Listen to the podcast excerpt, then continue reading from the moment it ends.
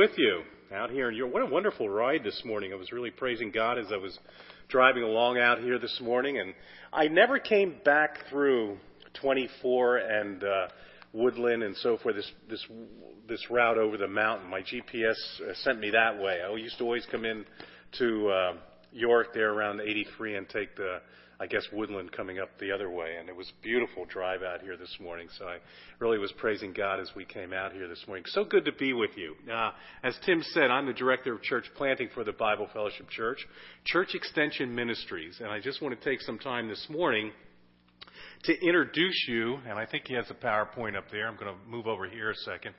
Um, to introduce you to your church planting mission. And I say your, and I even have it capitalized up there in that first uh, slide there, because these are your BFC church planting missionaries. These are the men that are directly charged with extending the Bible Fellowship Church and planting new Bible Fellowship churches, of reaching people with the gospel and planting new Bible Fellowship churches. The reason I say that is because our mission, our vision statement for the BFC says we want to be an ever expanding fellowship of churches. I, I'm really convinced, biblically, that there's only one way to be that ever expanding fellowship of churches, and that is through evangelism and then making disciples through the planting of churches, bringing people into the church. And so that's really what we're about. We're about evangelization and church planting. But there's two other caveats uh, to what we do also, which I'll mention at the end of this, uh, at the end of these slides. But uh, these are just some of our men. Uh, not all of them. If you want to go back there, Tim, you're jumping ahead of me. Uh, uh, these are some of our men. We get together three times a year. We have two training days and one roundtable. We just had a training day this past week, and it really was great. We had a panel of five former church planters, recent church planters that graduated their works and brought them into the denomination.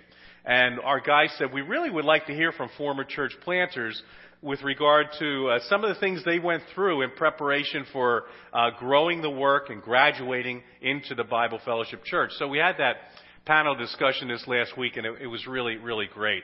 But you have a great group of energetic and gifted church planters. Years ago, when I was on the board of Church Extension along with Ken Good some years ago, uh, we, we really didn't have, we really didn't qualify individuals according to their gifts, their natural abilities, and their talents to be church planters. We kind of, if we had a, an opening, we, we took someone who was available and put them in there.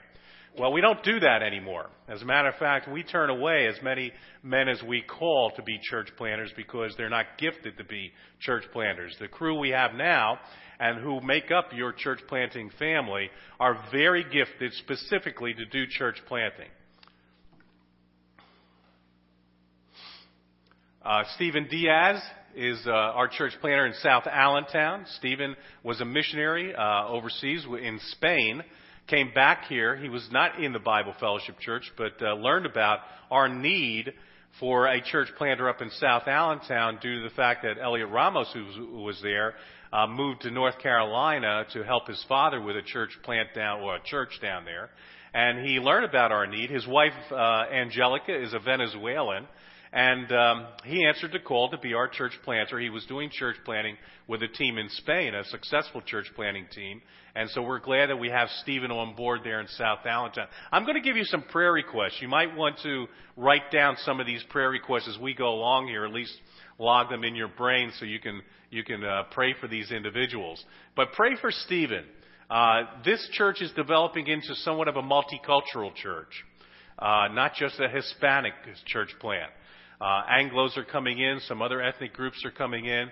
So pray that Steve would have the wisdom to uh, see where the Holy Spirit's uh, bringing this to blending them together and, and worshiping together, and also being very, uh, uh, uh, very much a, an active part of the community that they're in there too. Uh, Aaron Sussick down in Adams County, and Aaron uh, is uh, uh, ministering. He's been ministering down there for the past three and a half, four years now. Uh, we're we're going through kind of a transition there in Adams County. Pray for Aaron as he looks for the Lord's will for the future and what that all is going to look like down there in Adams County. Uh, they will be launching Sunday evening services in Gettysburg uh, coming up in November, and so pray for that also as to what the Lord has in store for that work down there as they branch out and move into Gettysburg a little bit more.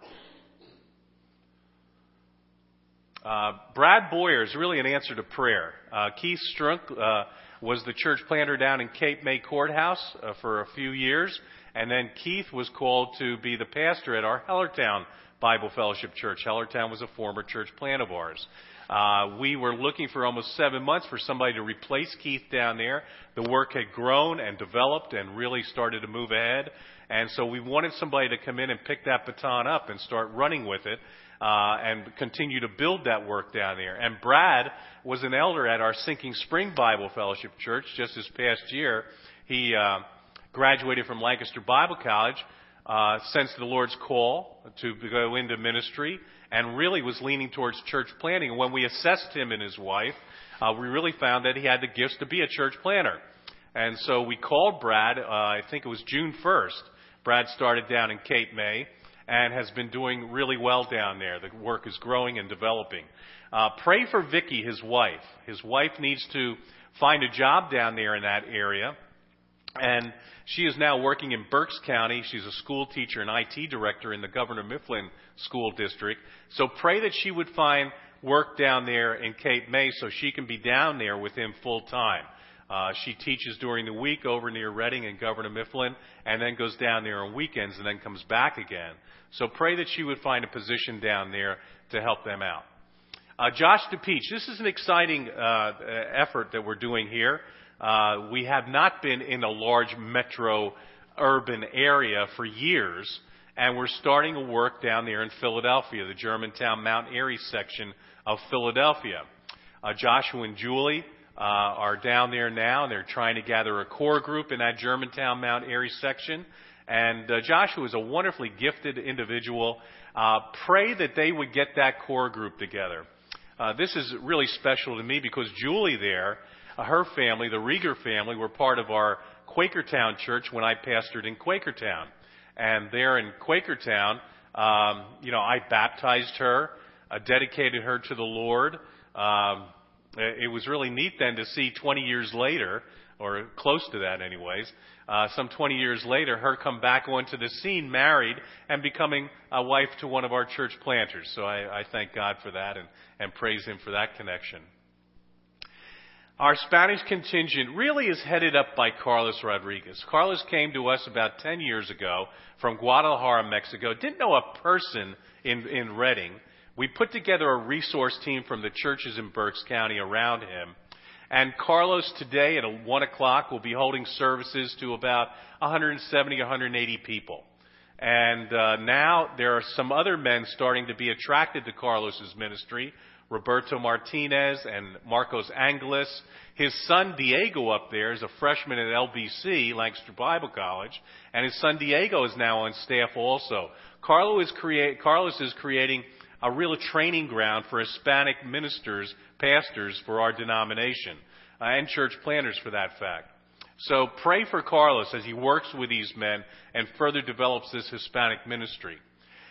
Well, we moved into Florida, and uh, Naples, Florida, and we would like some people to go down and help out. How many of you would like to go down? There you go. Helen's the first one to sign up. Who else? Okay. Uh, we did move into Florida and praise God for that. Jason Filbert uh, gathered. He was a youth pastor down there in a church plant, and then felt God was calling him to plant a church. And so he's gathered uh, family, friends, other individuals together, a group of about 35 people now that he's meeting with on a, on a regular basis, having Bible study with. Haven't launched Sunday services yet. That'll be probably about eight to nine months down the road till they launch services. Uh, but we have this uh, witness and testimony of the Bible Fellowship Church in Southwest Florida, and just pray that that continues to go well. Pray for Anna, his wife. She's expecting their first child. Uh, they just got married about a year ago, and they're expecting their first child in November. So pray that that goes well and that the pregnancy goes well. Uh, Tim Zook, former church planter in Hellertown, planted the Hellertown Bible Fellowship Church, uh, now is uh, over in Forks Township. Pennsylvania. That's uh, eastern Pennsylvania near uh, uh, Easton, Easton, Pennsylvania. and uh, they just launched public services two weeks ago. It was a fantastic time and launch. They had about 125 people there, uh, and since that time, they've been able to maintain close to that amount of people uh, in their church in the last three weeks. And so, pray that this continues to grow and develop uh, there in Forks Township. Uh, Scott Wright is down in Audubon uh, on 422, all 422 on the road to King of Prussia down there, and Scott moved into the Audubon YM, YMCA with his group. Uh, pray for Scott. He has Lyme disease. And so he's battling that right now. It really fatigues him at times. Uh, pray for Scott to be healthy and strong and get through this bout with Lyme disease. Strange disease. Ron Smith. Ron Smith is a daughter church plant. Uh, I shouldn't say Ron Smith is a daughter church plant, but the church plant that Ron Smith is heading heading up is a daughter church plant from our Newark, Delaware Bible Fellowship Church. And this is one of the things that we've been trying to really beat the drum on in the past number of years, and that is churches planting churches. Uh, that's the New Testament model. Uh, to give up ourselves, sacrifice ourselves, release our people into communities where a good uh, testimony like the BFC should be planted.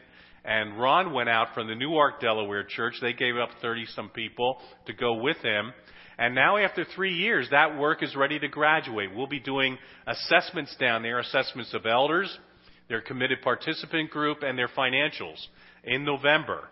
If they go well, which I assume that they will, that church will be brought into that, I should say, mission church, church plant we call mission churches. That mission church will be brought into the denomination next uh, next April at our conference, at our BFC conference. That'll be another church uh, added to our denomination. Now we need to keep doing that. And I, will say that we need to keep doing that because there's a significant percentage of our churches that are really struggling right now, in decline and struggling. And uh, this past year, we've seen one church close our church in Connecticut. We see another church merging with one of our Bible fellowship, another Bible fellowship church. And so we really need to keep planting new Bible fellowship churches if the BFC is going to grow and develop and keep on being a testimony as a denomination. And so pray that we will continue to graduate mission churches to become uh, particular churches in the BFC. Well, Freddie Chi down in Villa Magna, Mexico, which is right outside of Merida, Merida was our first international Bible fellowship church. Freddie Chi and his work over in Villa Magna is our first international church plant. And so pray for Freddie. They're growing, they're developing. Uh, that building behind them is where they meet. They used to live upstairs, and then they grew out of the place uh, because they got getting so many people coming in. So they moved into another home in the Via Magna area. But pray for Freddie. He has, he has great challenges down there. And um, we're excited for what he's doing there. We need a church planter for Woolwich Township. This was a, a partnership church plant between our Woodbury Heights, New Jersey church and our Wallingford, Pennsylvania church. Uh, Dan Williams has embarked on trying to start the church in Woolwich, uh, doing it part-time, pastoring Woodbury, and part-time planting the church in Woolwich. It didn't work out. Uh, it was just too demanding on him. And so the two churches have agreed that they will still support a church plant there in Woolwich. We're looking for someone to go there and plant that church. So pray that God would raise that individual up. Uh, Aaron Smith is another daughter church plant. He's leading a, a church plant in northern Lehigh. It was a former Walnutport church that was, uh, you might say, salvaged, really, uh, and brought into a church planting setting. And so uh, Whitehall Bible Fellowship Church is now daughtering this church plant and supporting, and Aaron also is the youth uh, pastor at Whitehall, but he's also planting the church over in, in uh, northern Lehigh. It's going well, too. So pray for them. We have some projected church plants coming up. Uh, we will be, uh, we've been holding prayer meetings in the Lancaster and Lebanon uh, region of the BFC. Uh, we've been holding prayer meetings at the various churches uh, to encourage them to pray for our next Hispanic church plant in the city of Lancaster. Lancaster is about close to 50% Hispanic now. Reading, uh, where Carlos is, is about 72% uh, Hispanic. And so our, uh, the Hispanic population is growing and growing and growing. And so we're looking at Lancaster as our next uh, Hispanic church plant. And the pieces are starting, God is starting to bring the pieces together on this. Uh, so pray that that would really develop and we'd see another Hispanic church plant in the city of Lancaster. I do want to make mention of something also. Out there in the narthex, I have a table with the prayer letters of all these guys here. If you're interested in learning more about one or two of these individuals, stop by, pick up their prayer letters, sign up the sheet out there. Uh, that's our Antiochian report. We send out a weekly newsletter, and thank you, Brother Bickle, for telling me that you read that. So I appreciate that. You know, that's encouraging. Uh, but that gives you a lot of information about what's going on in the BFC. But uh, there, you also see a prayer letter out there for Elliot Ramos. I mentioned Elliot Ramos was our former church planting uh, planter in Allentown.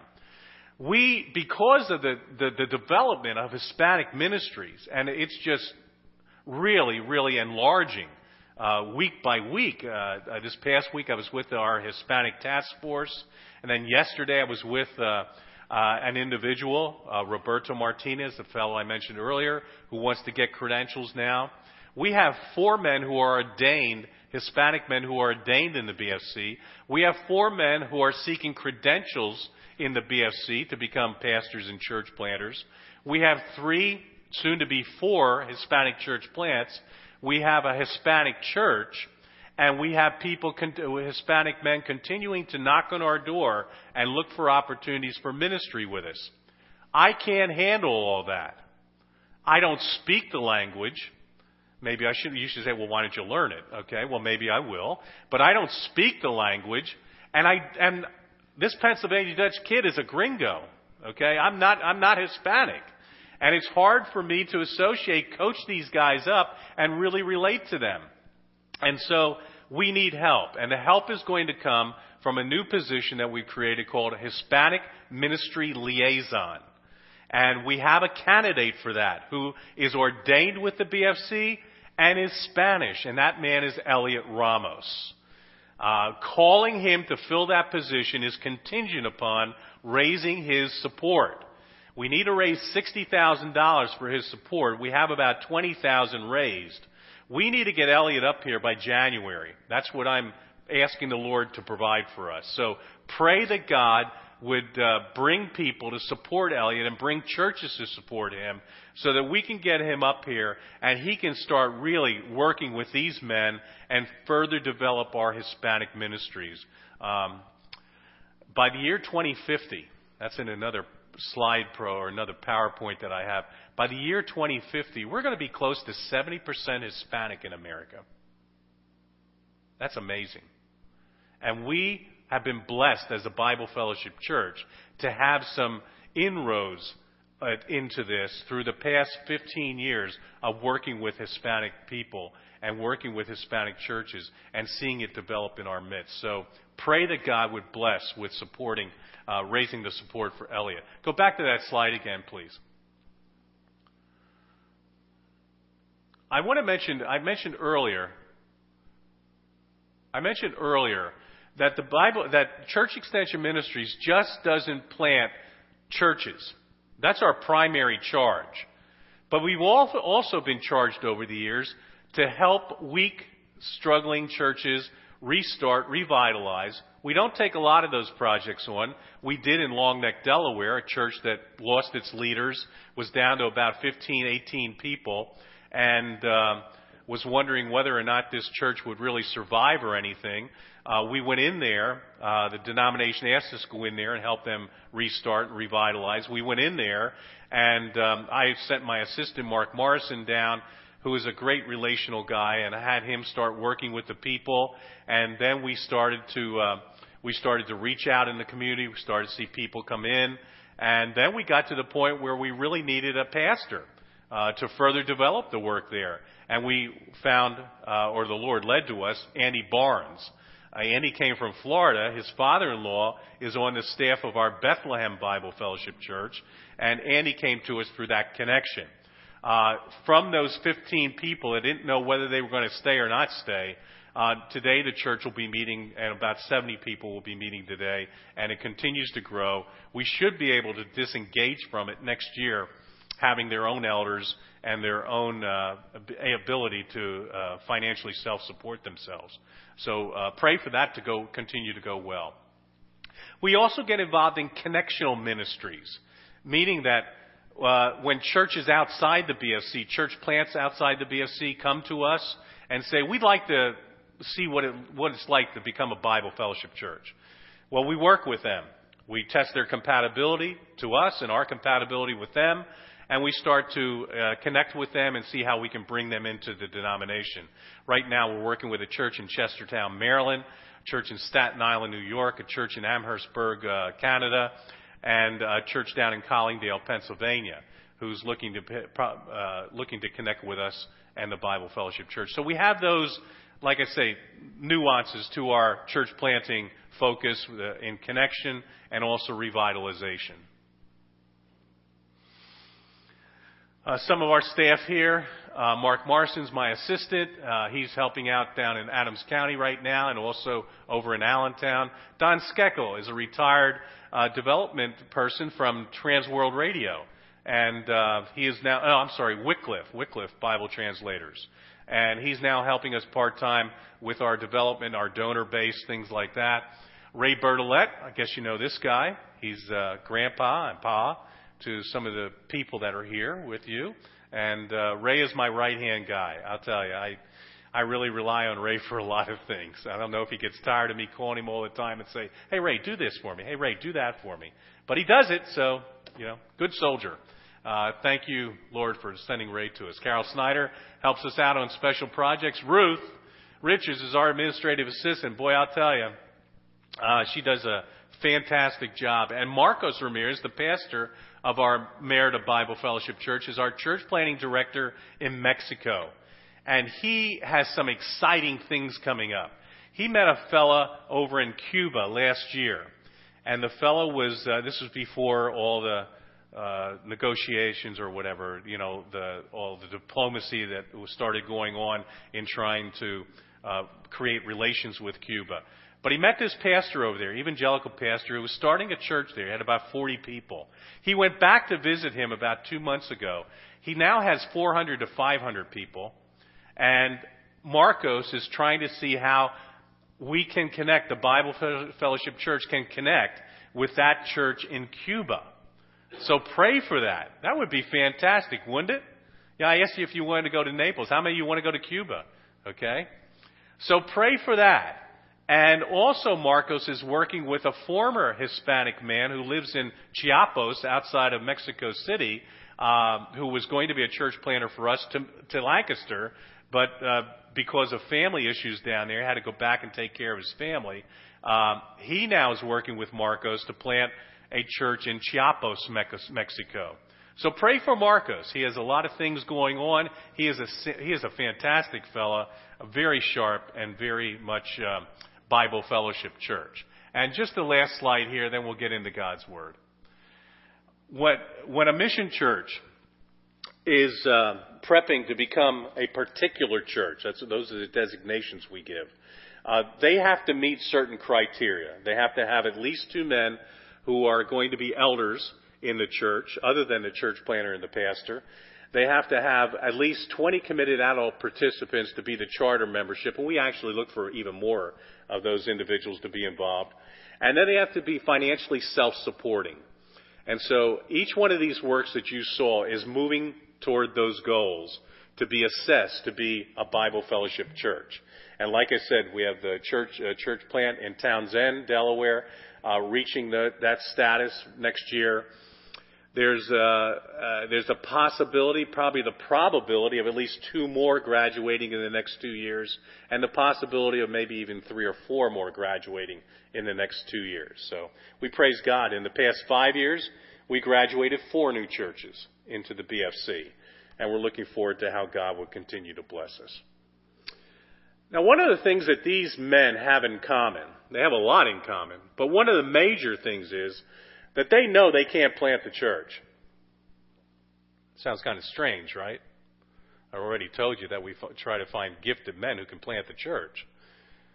But in their heart and mind, they know they cannot plant the church. That it's the power of God through the gospel that reaches people and plants the church. You know, when I was thinking about that, uh, power, the power of the gospel, Paul even said in Romans 1 that he's not ashamed of the gospel, not at all, because it's the power unto salvation. It changes people's lives. It even changes communities and turns them upside down. When I was thinking about all that, I was thinking, okay, the question, what is the most powerful thing in the universe?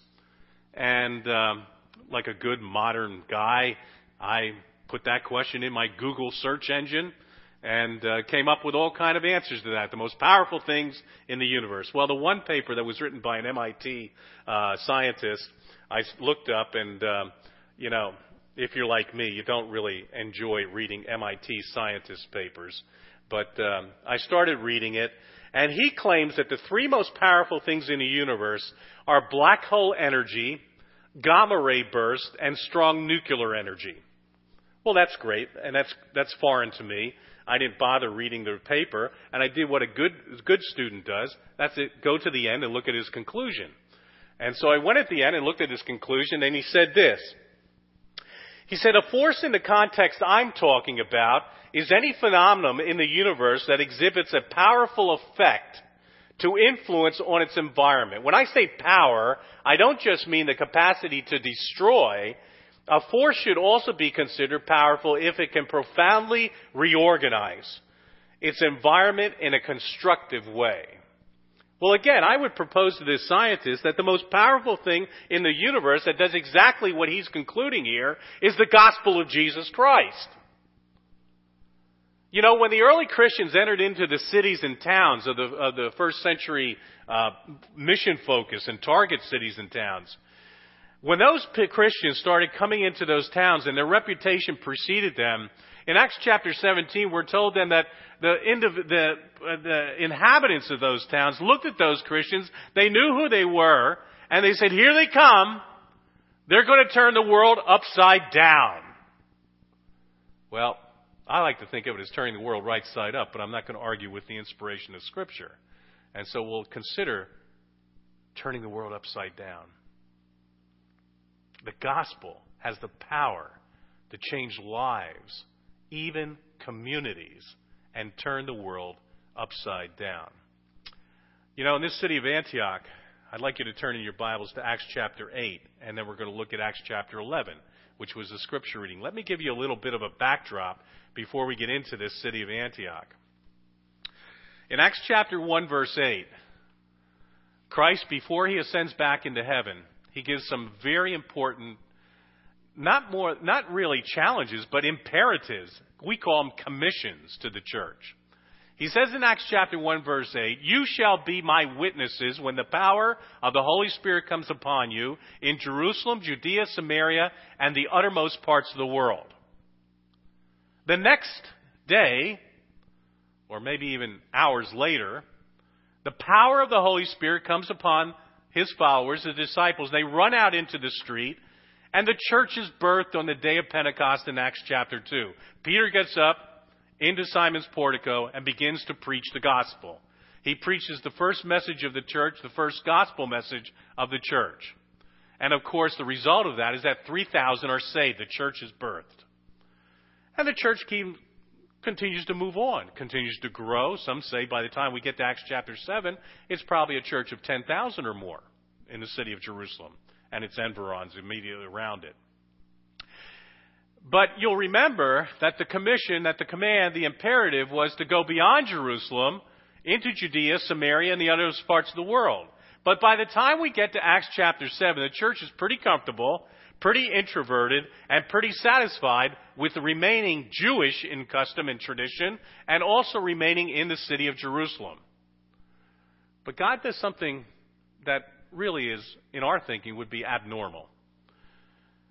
Stephen, this wonderful evangelist and teacher and, uh, and really promoter of a missionary force out of the city of Jerusalem, is called in on the carpet to the Sanhedrin for what he's preaching, the gospel about Jesus Christ. and he's called in on the carpet to the Sanhedrin, and he's asked to give a defense. Well, Stephen goes on and gives this running defense in Acts chapter 7, really this whole redemptive narrative of how God brought forth a redeemer throughout the ages of Israel's history to the point of that redeemer, the king, coming into presence on this earth in Jesus Christ, the God man. Well, by the time they get to that point in his defense at the end of Acts chapter 7 and the beginning of Acts chapter 8, the Sanhedrin is so enraged that they command the police of the, of, this, of the temple under the leadership of Saul, soon to be converted to be the Apostle Paul, they command the police under Saul's leadership to take Stephen out and kill this individual, murder him in the stoning pit because he is preaching a blasphemous doctrine and challenging the authority of the Sanhedrin. So Stephen out there in that stoning pit is plummeted with all kinds of uh, stones, sizes, and everything. And there in that stoning pit, he looks up to heaven with the face of Christ on him, and he sees Jesus standing before him. Well, we pick up a little bit more of the backdrop before we get to Acts chapter 11 in verse 8, in chapter 8 there. Saul was in hearty agreement, verse 1. Saul was in hearty agreement with putting him to death. On that day, a great persecution, keep that word in mind, some words here I'm going to ask you to put in your, bank, memory bank there. On that day, a great persecution began against the church in Jerusalem, and they were all scattered Keep that word in your memory bank also. Throughout the regions of Judea and Samaria. Keep those two geographical terms in your memory bank also. Some devout men buried Stephen, made loud lamentation over him, but Saul began ravaging the church, entering house after house, and dragging off men and women he, put the, he would put them in prison. Therefore, those who had been scattered went about preaching the word. Now, there's certain words I ask you to put in your memory bank. Persecution. Who would have ever thought of the idea of spreading the church in Jerusalem out to Judea and Samaria through persecution? And yet, that's exactly the means that God uses to get the church on the move. You take notice here, after this persecution, they're going into the second and third elements of the Great Commission Jerusalem, Judea, and Samaria. It took this persecution to get the church moving out of an introverted, comfortable state into the communities and the cities in Judea and in Samaria. The second thing here, these were scattered Christians. The terminology in the Old Testament for scattering is this idea of a farmer going into the field with a seed bag on his shoulder, reaching into the seed among the, and throwing the seed out among the furrowed ground that stands before him. Now, I live over in Lancaster County, and you live in somewhat of an agricultural area around here, too. But I live in Adamstown. There's a lot of farms around me. I have, I, I have never seen a farmer go out into the, into the field and throw this seed out there. Okay, usually they use these big uh, John Deere and New Holland uh, equipment to put their seed out in the land. But the idea here is that you and I, the church, are the seeds and that God wants us to scatter into the world. Jerusalem's, Judea's, Samaria's, and eventually the uttermost parts of the world. And so we are these seeds of the gospel scattered into the world to bring the gospel and its power to lives that are unchurched and unsaved. In this particular case, uh, these individuals that were scattered out by the persecution went into, they were seeded into areas that weren't necessarily the most attractive areas for the church to be in or for the individuals of the church to anticipate being in. One of those cities was Antioch. Turn with me over to Acts chapter 11. There's kind of a interlude between this story from Acts chapter 8 verses 1 through 4 to 11, 19 through 26, where we see Paul get, Saul get saved, become the apostle to the, uh, to the Gentiles, and then we see uh, Cornelius, uh, this interaction between, uh, orchestrated by the Holy Spirit, this interaction between the Apostle Paul and between Cornelius to open up the minds of understanding that this isn't just a, a Jewish thing, but this gospel is for the Gentiles also. And so we have that whole Acts chapter 10 waking up the mind of the, the Jewish Christians to the understanding that the gospel is for all the elect in all people groups throughout all the world. And so then we come to Acts chapter 11. Verse 19. And this picks up the story from Acts chapter 8 verses 1 through 4. So then, those who were scattered, the seedlings of the gospel, shaken out of, taken out of the bag of Jerusalem and thrown out into Gentile cities and towns and so forth, those who were scattered because of the persecution, again, God's means for moving the church out, that occurred in connection with Stephen made their way to Phoenicia, Cyprus, and Antioch, speaking the word to no one except Jews alone. There still was this biasness on the part of those who, those Jewish Christians scattered out of Jerusalem. There still was this prejudice towards thinking that, well, this, yeah, we, we heard about the Cornelius thing, but this is probably still mainly a Jewish thing. Well, there in verse 20, but there were some of them, men of Cyprus and Cyrene, Gentile Christians, uh, who came to Antioch and began speaking to the Greeks also, preaching the Lord Jesus Christ. Now, there's something, some things here I want you to take notice of. Even with human biases and prejudices, God makes sure that His gospel gets sent where He wants. Did you hear that? Even in spite of human prejudice and biases, God makes sure He sends His gospel, He gets His gospel to His elect wherever they are. Across cultural, across geographical, across social barriers. The second thing here that I want you to take notice of is that, that foremost means by which God uses to reach his ends of getting his people into the kingdom, and that is the preaching of the gospel. And in this particular case, the preaching just wasn't from a pulpit or from a soapbox on a corner. It was really in dialogue with people. Here we see all these terminologies of preaching, proclamation, dialoguing, speaking. People who were scattered out of Jerusalem, like you and me, were dialoguing with people about Jesus.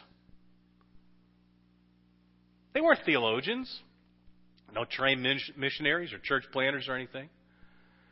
They were people even somewhat fearful, you might imagine. They felt that persecution in Jerusalem. Now they're scattered out. Maybe they're even scratching their heads. Where are we going? What are we going to do? Well, God leads them. Maybe leads them to places that, that they originally were from and had come to Jerusalem earlier that year because of Pentecost. But now they're going back into areas and places that were not necessarily receptive to the gospel. The city of Antioch was the third largest city in the Roman Empire. It was the headquarters of Artemis worship, idolatry. It was the headquarters of pagan immorality. It was large, it was modern, and it wasn't the place that Christians really would have felt comfortable in going to. But yet, that's where he scatters them. And they come into Antioch, this scattered people group, realizing they have one thing to do the Holy Spirit impressing them with the priority of talking to people about Jesus in various ways. So that sets the introduction. The rest of the time I have with you, uh, if that's just the introduction, boy, wait till you see the next three points, right? Uh, no, we'll get through them pretty quickly. But that sets the that sets the stage. We're in Antioch. We have Christians that were scattered out to Judea, Samaria and they come in talking to people about Jesus. Let's look at what happens when Christians prioritize speaking, proclaiming the gospel to the unsaved and the unchurched. There are three things that happen here in Antioch. The first is repentance. Look at verse 21. And the hand of the Lord was with them, and a large number who believed turned,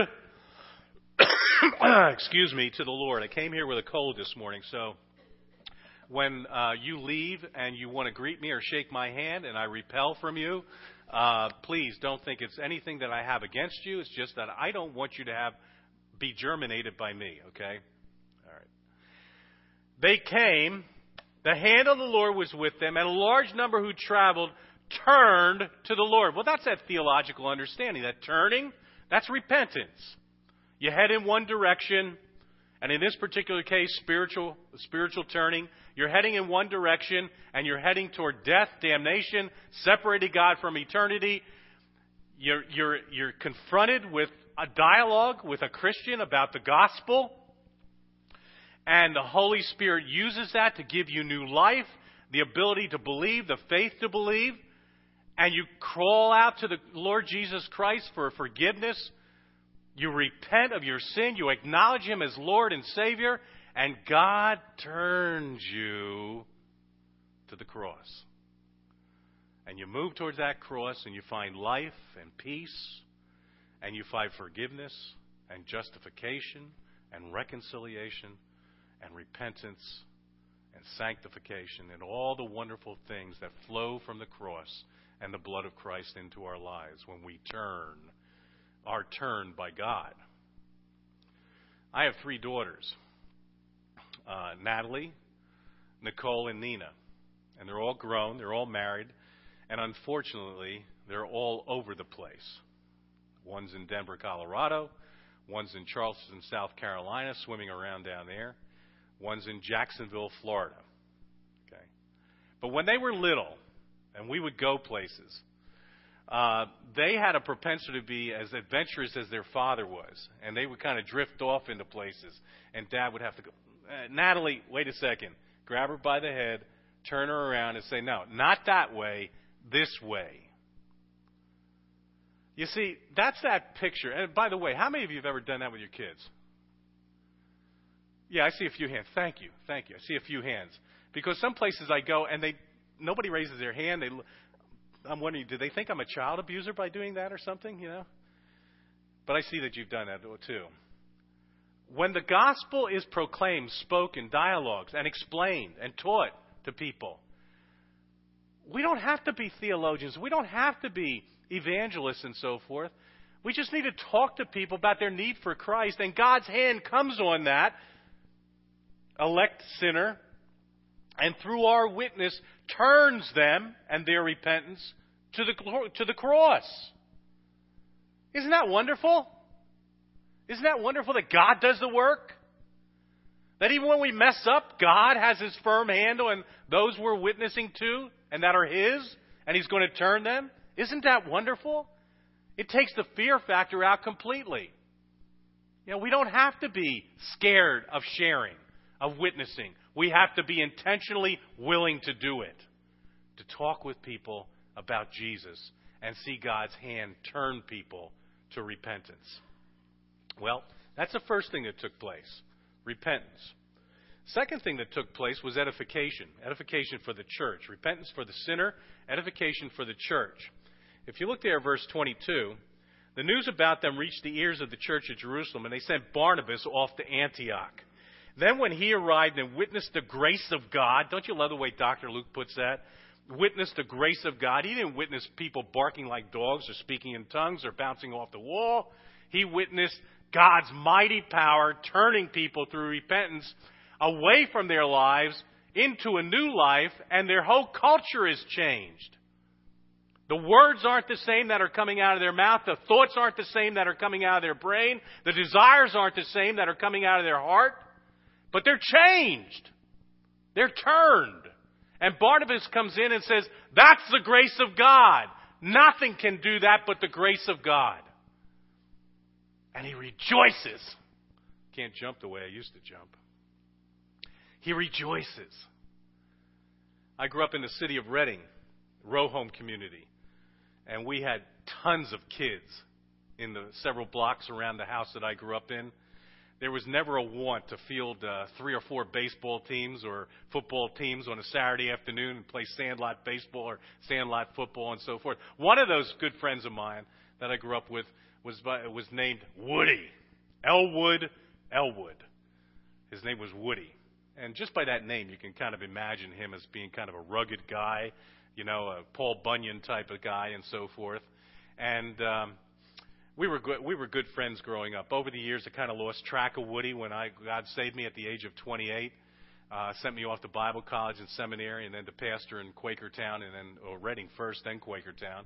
But I lost track of Woody. But when I was pastoring in, in Reading, my office was uh, right off Hampden Boulevard, below Reading High School, and uh, on Marion Street. And I walked out the office one afternoon uh, to go up around the corner to the parsonage where I lived, and I saw across the street Woody walking down the street. You know, Woody had gotten married, had some children. They bought a nice home uh, not too far away from the church there. And was taking a walk down the street.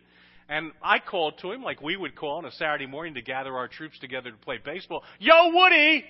You know? And and Woody uh, caught my my uh, my attention, and he came over. We started talking, and um, about halfway through the conversation, right away, I picked up. You know, halfway halfway through the conversation, not right away, but halfway through the conversation, I picked up there was something different about Woody. Woody wasn't cursing, which was kind of our norm when we were kids and so forth. You know, Woody wasn't crude which was also our norm when we were growing up. Woody was calm, which wasn't our norm when we were growing up. Woody was different. And I said to him, I said, Woody, you know, I'm going to go out on a limb here. Are you born again? And he said, Yes, I am. And that conversation just started talking about the gospel, his testimony, my testimony, and so forth. And you know, like Barnabas, when he came in and saw the grace of God turning these people's desires and affections and, and mindset and their thinking towards Christ and the gospel, I saw that in Woody, saw it in my own life, and I just jumped up like Barnabas and rejoiced. My brothers and sisters, what a lesson for us as the Church of Jesus Christ when we hear about somebody coming to Jesus. You know, I've heard so many people over the years just kind of scratch their heads and say, well, let's wait and see. Let's see the fruits first before we really label them a Christian. My brothers and sisters, Barnabas didn't see any fruits here initially. He saw the turning, he saw the initial things that happen to all of us when we get saved. But he rejoiced. And my brothers and sisters, let's rejoice when we hear a testimony of someone coming to know Jesus, making a profession of faith, and let God work the details out. But let it build us up that the gospel is working, it's powerful, and it's changing lives. That builds the church up. That you know, having three girls, all musicians, all athletes, I've gone to every athletic event, every concert, every recital, and so forth that three girls can get involved with over a 20 some year period. And I remember bits and pieces vaguely of all those things, but you know what I remember specifically and clearly? Those individuals who are written on my heart because God used me in their lives to, uh, to lead them to Jesus Christ. Those are the people that we take with us into eternity. My brothers and sisters, when God saves, it builds us up. And don't block that. Let it build you up. Yeah. Third thing that happens here edification of the saints, the church, when we see people turned and coming to Christ. Repentance, of course, initially in that turning. And discipleship. You see, the preaching of the gospel, the sharing of the gospel, and God saving a person makes a convert, but it doesn't make a disciple. A disciple is an obedient, committed follower of Jesus Christ. That takes time. It takes energy. It takes work on the part of the church and the part of you and I to come alongside somebody and pour our lives as well as, as our teaching into their life, the teaching of the Scriptures. And so discipleship took place here. If you look at verse 24, for he was a good man, full of the Holy Spirit and of faith, and considerable numbers were brought to the Lord, and he left for Tarsus to look for Saul, appropriate individual to help him. I mean, Barnabas knew right away. I Barnabas could have went back to Jerusalem and said, "Hey, Man, you ought to see all the people that got saved up there in, in Antioch. Boy, I hope they make out well. Let's pray for them. Yeah. Now, Barnabas, Barnabas saw the working of the Holy Spirit, the working of grace, people turning, and he saw little babies crawling around Antioch, that needed to be fed, needed to be cared for.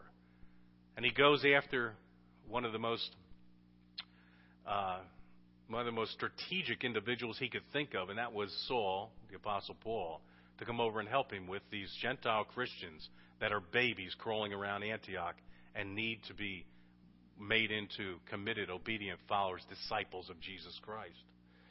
Verse 26 And when he had found him, Barnabas, or Saul, I should say, he brought him to Antioch, and for an entire year they met with the church and taught considerable numbers. And the disciples were first called Christoses, Christians in Antioch. Literally, little Jesuses. They were so apparently attached to Jesus Christ, so vividly, so dynamically attached to Jesus Christ that the pagans recognized them as following this Christos that they heard about creating so much problems. Brothers and sisters, wouldn't that be wonderful to have that mantle hung around our neck? Christos, little Jesus. That the unsaved, the un, unchurched here in this target community would say, there's a person that's following that Christ. There's a person that, that's living like he did. There's a person that, that is humble. Yuck. That's the mantle we want. We want the Jesus mantle hanging around our neck. Well, for an entire year, um, Barnabas and Saul met with the church. In, interesting. Dr. Luke tells us now this is a church there. It's an ecclesia, called out assembly of God, sanctified, set apart there in the city of Antioch. The city of Antioch, a church is sanctified, this sacred entity with Jesus as his head is in the city of Antioch. You see, discipleship is imperative in the Christian life. Growing and learning about who God is and who I am in Christ brings about transformation in our lives and our communities. So, three major things happen here because of the power of the gospel. The elect sinner turned to Christ through its through the preaching, proclamation, sharing, speaking, about Jesus in the city of Antioch. The second thing is that when this news reached the church, it built up the church. It edified the church. They still struggled a little bit with it, but now they saw, especially from Antioch on, now they see the imperative to reach the uttermost parts of the world. And then finally, um, the discipleship that took place in that church created a strong, visibly Christian church that affected the entire city. You see, God used these Christians, Christians uh, who brought the gospel to Antioch uh, to affect not just the individual Antiochans, but the entire city. This becomes, the city of Antioch becomes the missionary beachhead of the Apostle Paul. It's this city that Paul comes back to continually to give his reports to, seek support, and prayer from. We're also, by tradition, told that uh, you know that the first century church in Antioch was uh, the first bishop in this uh, church in Antioch was the apostle Peter. There's debate on both sides there, but we do know that by the fourth century, the city of Antioch became the center for biblical studies in Asia Minor. It produced what is called the Antiochene New Testament which became the basis for the Textus Receptus, one of the bases for the Textus Receptus, which became one of the bases for the translations you and I hold in our laps here this morning.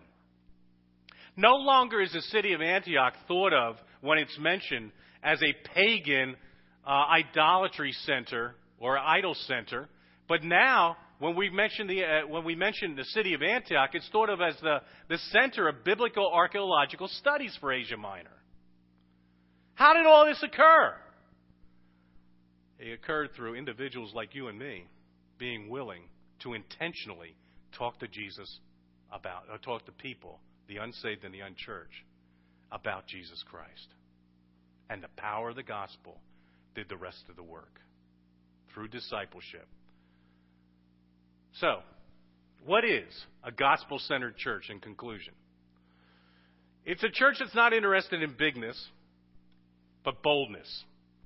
A church that's going to have its people trained and willing and encouraged to share, to speak, to talk to people about Jesus. It's a church that's not interested in satisfaction, but sacrifice, no matter how big you are. Giving yourselves up for the sake of the kingdom. It's a church that's not interested in comfort, but courage. Being able to move the gospel out into areas that are uncomfortable. And it's a church that's interested in, not interested in holding on, but in setting people free to follow Christ and to follow Him into places where He needs to be made known. May God continue to work in this church to grow it through the scattered seeds that you are in the community of York and its environs.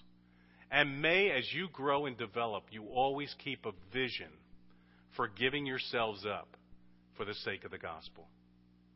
Father in heaven, thank you so much for your word that gives us such great understanding of Jesus, great understanding of the movement of the Spirit, great understanding of the power that you hold, Father, and that you have embedded in the gospel.